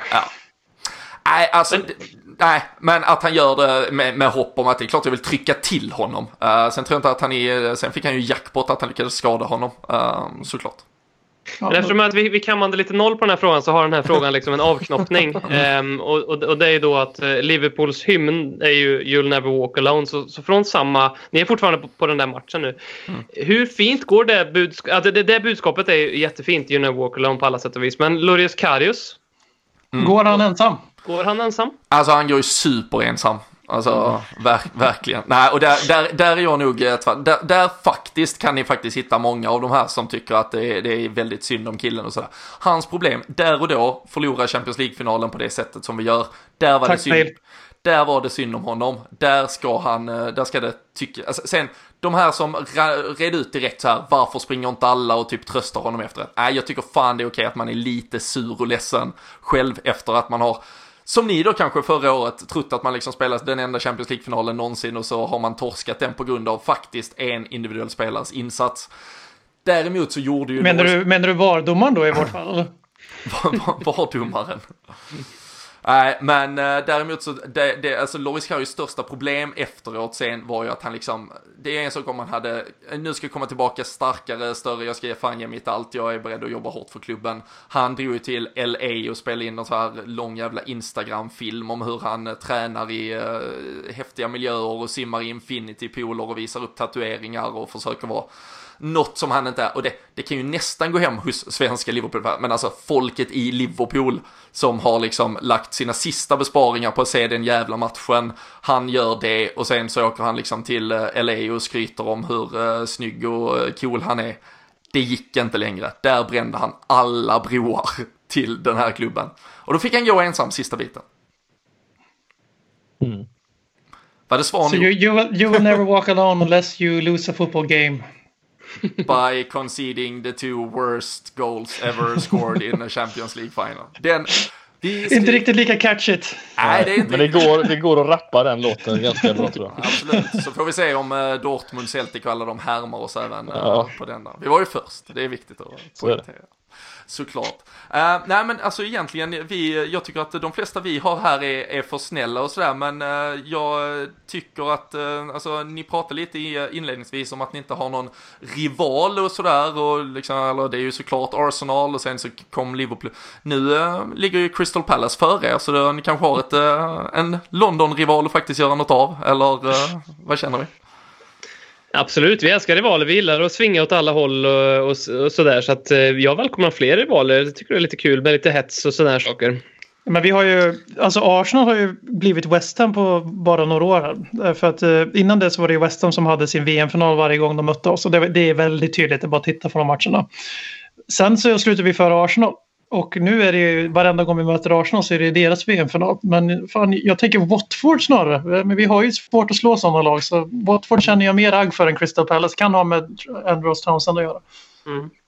Ja, nej, men, äh, nej, men det, det låter, jag, jag hoppas ni hittar äh, någon eh, London. Det är ju tur där, det är många Londonlag så det kommer säkert vara någon som ligger ungefär på samma ställe som er i tabellen. Längre, längre fram helt enkelt. Men äh, Fredrik, äh, har du äh, något äh, sista? Du vill ju försöka även vara seriös vid något äh, tillfälle under podden. Ja, men jag har redan fått men jag tycker vi har varit det egentligen. faktiskt. Ja. Nej, men jag, jag skulle egentligen bara vilja höra hur, hur, hur internt snacket är med tanke på hur eh, vi pratat här med fuskandet och liknande. Alltså Tottenham förra året drog på sig fyra gula kort för filmning. Det var näst, näst mest i hela ligan, det var bara Arsenal på sex stycken. Eh, jag vet att spelare går det enkelt, men kan man inte börja göra det lite snyggare så att det inte ser så jävla uppenbart ut? Det är min stora fråga. För att det, det, det skadar ju alltihop egentligen. Och jag menar, sex stycken, fyra stycken, det, det är fyra för många. Ja, men det är ju intressant där, för det, det här började ju faktiskt i den här matchen som vi har snuddat vid ett par tillfällen, eh, 2-2 matchen på Anfield när Mm. Karius eh, eh, gick ut med full eh, kraft och drog ner eh, Harry Kane som inte hade annat val än att flyga ett par meter bort och sen så Van Dijk satte alla dobbar han hade i Lamelas ben. Och det var ju där Liverpool-fansen insåg att, för, för just där och då så var ju liksom de stora filmarna som alla pratade om, det var ju Salah framförallt och, och, och, och kanske lite grann Mané i Liverpool. Och det var då Liverpool-fansen såg en liten lucka eh, att öppna upp för att sprida myten om att Tottenham filmar, vilket eftersom att ni, som ni själva har sagt, är så många till antalet, det var väldigt många som hakar på och så funkar det med trender i samhället. Så att det, det är helt och hållet ni som har spritt den från den 2-2 matchen där. Där upprinnelsen är. Men, men där lyckades, alltså där filmar ni ju bra helt enkelt. Nu pratar ju Fredrik om alla de här där ni faktiskt åker dit för att ni filmar dåligt. Alltså jag, jag kommer tyvärr inte ihåg de här fyra situationerna där jag håller med om att det är fyra för många. Sen har jag ju lite svårt, alltså filmningar överlag, det, det är ju egentligen olika begrepp. Vi har ju simulering när man alltså, filmar och skapar en situation som inte och så har vi förstärkning. Och jag tycker att domarribban för förstärkning i den är ju helt jävla obegriplig. För vi, vi har ju haft, vi har haft en hel del tur med VAR, framförallt på Manchester City borta. Men vi har också haft några helt obegripliga incidenter med VAR där vi har blivit direkt rånade på straffar. Och då har det ju varit de här killarna som ni nu insinuerar då är fuskare och filmare, alltså Harry Kane och Dele Alli. Och eh, vi har ju en mot Newcastle, där 1-0 förlusten när Lascelles alltså ramlar in med hela överkroppen och armen framför Kane. Som, Mm. alltså, helt enkelt, alltså, visst är det klart att han kan stå upp där om man vill. Då får han ju helt enkelt trampa på Lascelles och liksom kliva över honom och bli avblåst för att han stämplar en liggande motståndare. Får inte straff. VAR sätter sig och tittar på den och får inte straff. Och då tänkte, så det, det är ju det som har blivit konsekvensen. Sen tycker jag generellt att, ganska, att ge gult kort för förstärkning är parodi. Och att för filmningar, jag tycker inte ens Sala filmar så mycket. Han har haft några när någon som har sparkat han på högerbenet så han har tagit tre steg och så har han ramlat med vänsterbenet. Men han har ju haft en kontakt. Ja. Så det är ju lite, det är lite regelboken det är fel på helt enkelt. Ja, jag tycker fan vi, eh, vi, vi landar nog, eh, jag, jag, i alla fall håller med er till fullo. Jag tycker att eh, spelaren ska få hans smällen. Tyvärr måste man lägga sig, vi har sett några, jag vet, vi hade ett case med Coutinho för något år sedan där han får en stenhård spark på benet mot Watford och så ställer han fortsätter han spela istället och eftersom man inte lägger sig ner då får man ingen straff och man måste ju tyvärr eftersom domarna typ John Moss och gänget som inte orkar ens springa fram till liksom eh, utanför eh, ringen i stort sett så får man ju visa med hela kroppen. Så jag det är så här, jag gillar när spelaren lägger sig ner. Jag, jag köper det och jag tycker att både Harry Kane, Mohamed Salah med flera Delali, de får ungefär de eh, straffarna de nog i slutändan förtjänar. Och eh, jag vet inte, men eh, i var du den... alldeles för snäll. Ja, men den där sympatiska eh, inställningen eh, kanske är Du det kan, som inte, ska... du kan inte avsluta snällt Robin, det funkar inte. Ja, men jag, jag känner ju så här, alltså jag har ju inget agg mot uh, Tottenham. Alltså jag, jag älskar ju liksom att uh, jag fann Ledley Kings eh, knä för att ha någon att gaffla med på Twitter. Men tycker det har varit på en jävligt bra nivå alltid. Sen, sen kommer ju svansen som sagt, som inte har förstått nivån. Utan som här, glömde att det fanns liksom då, sådär, ja men hallå, det här har vi gjort 30 matcher och det är med liksom lite humoristisk underton. Och sen så kommer det någon, vad fan säger du din jävla idiot, är du dum i huvudet, har du, har du inte sett matchen eller? Och, och det, där är ju ett problem med sociala och det förstår jag att ni eh, mycket väl kan få då, kanske uppleva ibland om jag uppviglar lite när jag skriver någon kommentar till er och ni svarar och sen så kommer där 33 andra Liverpool-supportrar som eh, inte har fattat tonen helt enkelt. Ja, men lite så är det. Vi, vi är ju stora vurmare och förespråkare för det här med ironi och Twitterhets. om det är någonting som inte fungerar bra i skrift så är det ju ironi. Ehm, så, så det blir ju väldigt internt. Men vi har också uppskattat det väldigt mycket. Ehm, så att jag, jag skulle också vilja avrunda den här podden med, eh, med något sympatiskt. Så det, det ska bli kul att se er ehm, Ja, men på vilket sätt egentligen ni tappar ligan i år i och med att eh, ja, ni har haft Steven Gerrard-grejen och sen så är det ju det är bara två lag tidigare som har tappat ligan som har lett vid jul och det är ju Liverpool och Liverpool. Så att det ska bli väldigt kul att följa. Ja, nej, fantastiskt. Det, det, det visar vi, vi visar att vi, vi är lite, lite större människor här känner jag. Fan, fint att få Jag, vara det. jag tänkte avrunda med ett tröjval som jag tänkte på inför Champions League-finalen men jag känner att vi ligger fan mig för långt efter det sportsligt för jag ska våga mig på något sånt. Så jag, jag, jag kör inget utan Robin får avsluta med att håna de två julmästarna Liverpool som förmodligen är julmästare för tredje gången. Ja, Ligatitel? Nej. ligatitel, nej. Vad eh, tror ni eh, att eh, City vinner?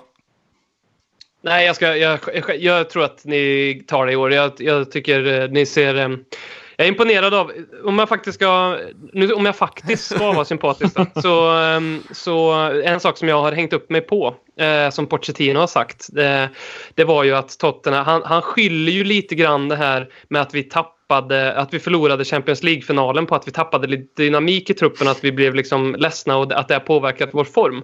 Och då, en del av mig liksom tänker då, hmm, men vad hände för två säsonger sedan? Vilket lag var det som förlorade en Champions League-final då? Ja, men det var ju faktiskt Liverpool och vilket sätt studsade de tillbaka från det?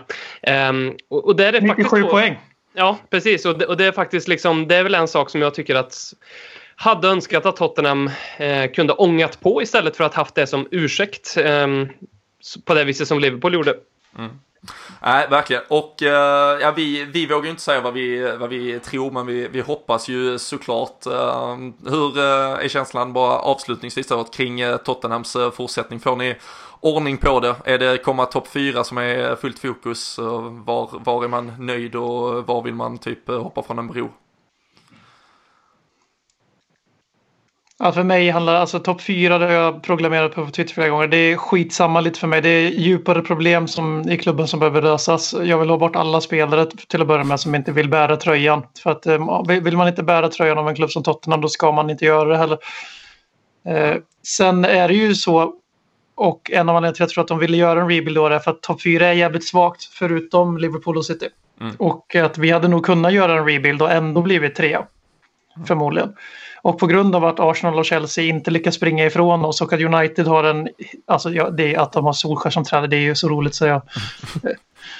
Eh, Men eh, däremot, alltså fjärdeplatsen den lever fortfarande men jag, jag tror inte på att vi, kommer, vi behöver slå er på söndag för att jag ska börja tro att fan, nu har det vänt på riktigt. Före vi, före det, före vi slår något riktigt lag på i en viktig match så, så tror jag att vi kommer fortsätta puttra fram. Så jag, vi, jag säger att vi missar Europa till och med. Ja. Ja, och det, det, är väl två år till de inför den där Europa League 2 så att ni har chans på den då från er sjunde plats. Tillsammans med Elfsborg typ. Ja, ungefär. Ja, det är tragiskt men eh, med de eh, orden så tycker jag att vi stänger igen eh, dagens väldigt, väldigt långa avsnitt men väldigt kul att göra. Jag och Fredrik tackar från LFC-podden och ja, Robin och BM. Fantastiskt kul att få göra detta tillsammans. Tack samma. Tycker jag också. Tack så jättemycket. Bra initiativ.